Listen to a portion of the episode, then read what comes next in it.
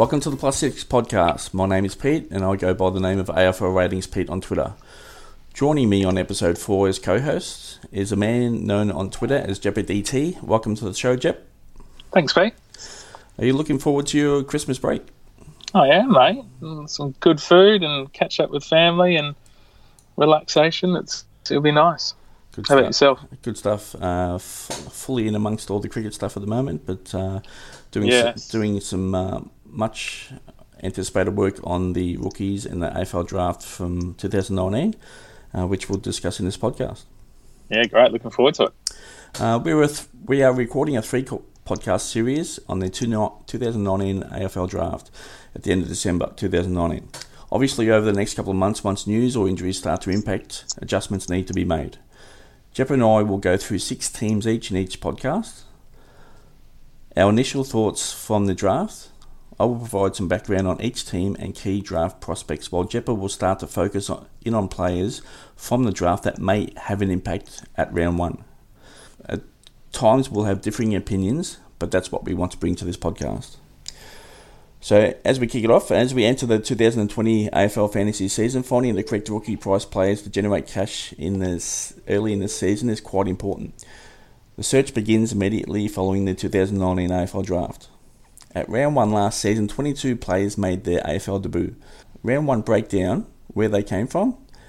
2018 AFL draft, 13 players made their debut in round one. Pre draft selection, there was one player.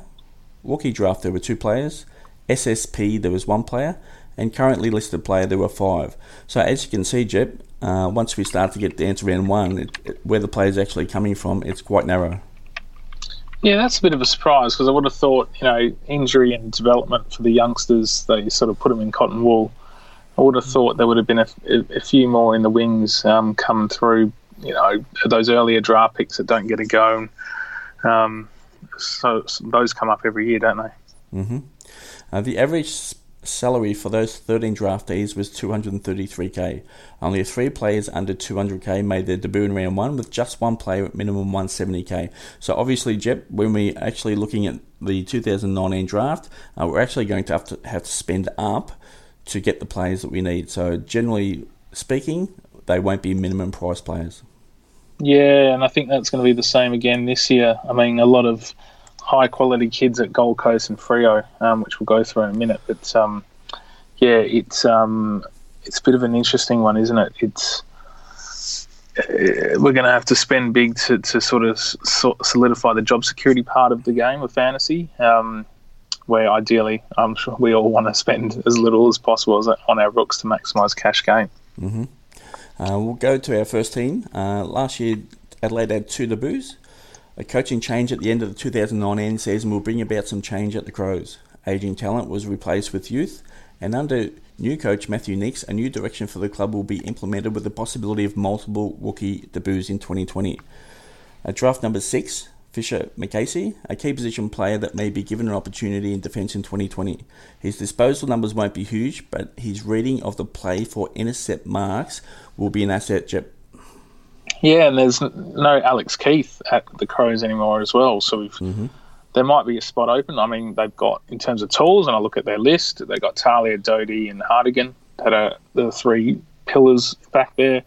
Can McAsey fit in, or is he next in line really? If one of those go down with injury or suspension, so I reckon we're going to see McAsey a lot this year. I think he'll play ten plus games. The only thing is that he's going to be quite expensive. He'll be coming in at 260k. Jep. Yeah, and as a key position player, um, it's, pr- it's probably not the wisest thing to do because key position players obviously not renowned to rack up the posies and the and the fantasy points, but um, you know, an option nonetheless. We'll um, we'll see what position he um, he's been granted. If he's a DPP, he might be a defender forward, um, given his flexibility. But um, yeah, that price it, it is a bit of a deterrent.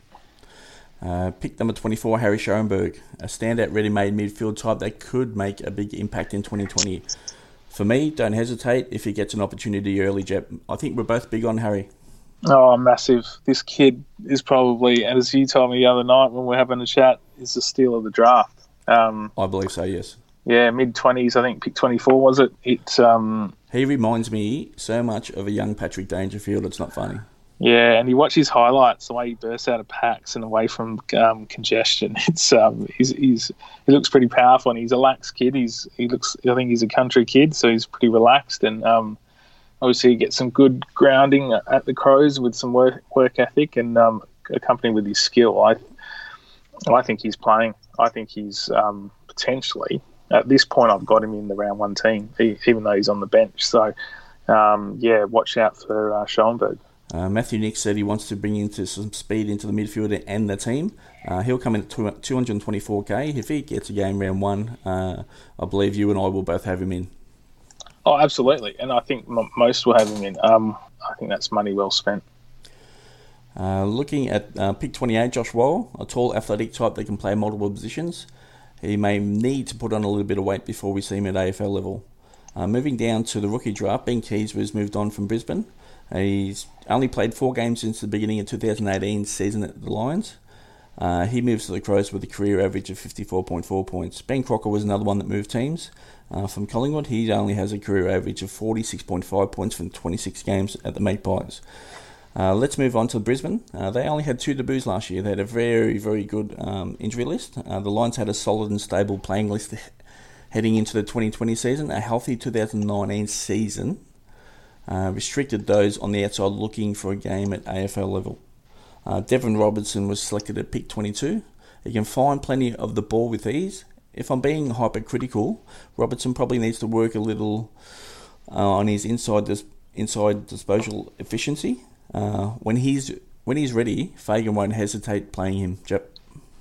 Yeah, I was I, I, was disappointed. Well, disappointed from a fantasy sense that he got drafted to Brisbane just from opportunity. Um, I think if he was in one of the bottom eight teams, he would have um, probably got more of a go. But yeah, I think they'll Brisbane will allow him to develop um, and work on his skill set.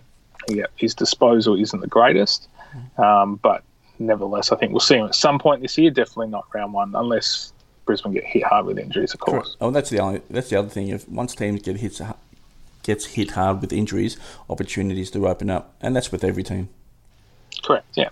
Uh, pick 33, Brock Smith. He's brave, small defender type that won't back down on any contest. He may have to wait in line for an opportunity at AFL level. What are your thoughts on Brock there, Jep? Yeah, he um he's quite reliable as I as I see him. He um very shows leadership qualities, much like um, Robertson. So one on one, I think he's got he's, he's fantastic at under 18 level. Can he can he go into um into the AFL level and continue on straight away with you know the difference in strength and the like? So again, I I've got Brock Smith pretty close to a round one berth um, at the Lions, just because they don't have that small lockdown um, defender. Mm. Uh, and I know they brought Archie in from the Gold Coast, who's been playing defence, but is he going to play a lockdown role? Um, but with all this said, lockdown defenders don't score great in fantasy. Mm-hmm. Um, so um, buyer beware. But yeah, we'll see how he goes through pre through pre-season. But yeah, he's going to be thereabouts. That's for sure. Uh, moving down to the rookie draft, Archie Smith was relisted by the Lions. He's only currently a depth uh, ruck option for the Lions. Moving on to Carlton, uh, in 2019 they debuted four players. The Blues are no longer in a development period and will be aiming to increase their win count in 2020. A coaching change mid 2019 to David Teague provided some stability, relying heavily on that experienced talent. Brody Kemp was selected at uh, pick number 17. Uh, the Blues will likely be patient with Kemp coming off an ACL injury. Uh, he can play as a tall inside midfielder with the ability to play both forward and back.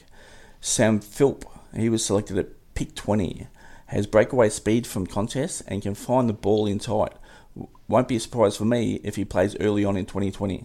Uh, moving down to Jack Martin, he was taken at, uh, with the first, selection, first available selection in the preseason draft. He averaged a career season high 83.4 points in 2019 at the Suns. His average will likely hold at the Blues in 2020. Uh, what are your thoughts on Carlton, Jep?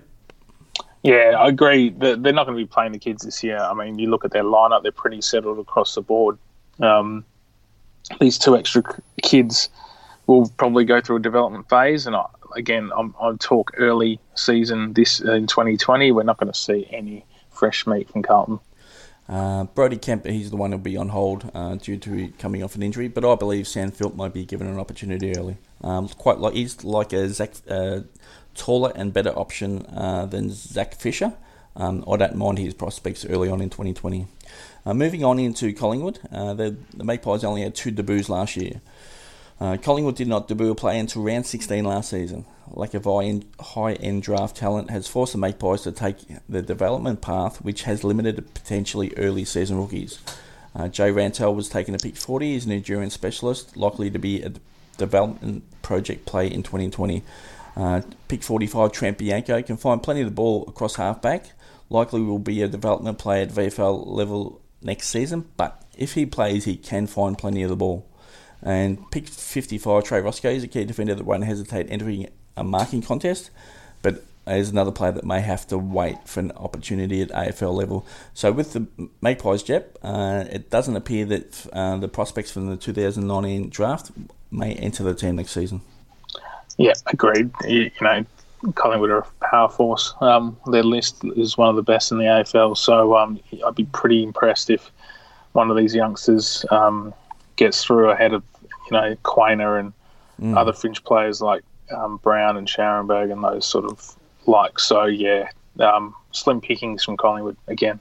Well, it's a pretty settled team, and unless injuries hit once again, uh, you would expect a few rookies in 2020. On to the Bombers. Um, the Bombers had three debuts last year. The Bombers have a tendency under coach John Worsfold to force rookies to well and truly earn their stripes. Longe- longevity, even after a debut, could be an issue again in 2020. Um, pick 30 Harrison Jones, a key position forward type project player. Uh, pick 38 Nick Bryan, here's the future for the ruck for the Bombers. Um, but he's a light frame, but he does use the ball well, so he'll be a development project. Um, moving down to the rookie draft, Mitch Hibberd was taken um, for the ninth pick in the rookie draft. Uh, it's his second chance at AFL level. He averaged 24.3 disposals and 6.9 tackles in the VFL in 2019. Uh, there's one player who will be cheap at round one that I think may be a potential option for our midfield if he is nominated in the midfield. Uh, what are your thoughts on the Bombers there, Chip? Yeah, look, it's pretty. I'd be pretty frustrated as a Bombers supporter because they've got a mature list um, and not really producing on field. So it's it's a bit. Yeah, I can't see any of who they drafted in 2019. All development um, players where or project players as we sometimes call them, where they're given the 12 months to 18 months to to get physically ready for the AFL level. Um, so yeah, and not not a lot coming from Bomberland uh, by way of rooks in, t- in 2020 anyway. Mm-hmm. On to Fremantle. Uh, the Dockers had four debuts in 2019. Uh, Fremantle have some high end draft talent, which should see plenty of playing time in 2020. At pick 7, Hayden Young, he reads the play well, allowing for a high volume of intercept marks. He's an elite kick and the ability to play on tall or small forwards. His impact may be immediate. Jep, you and I will be both high on Hayden Young if he is named at round one.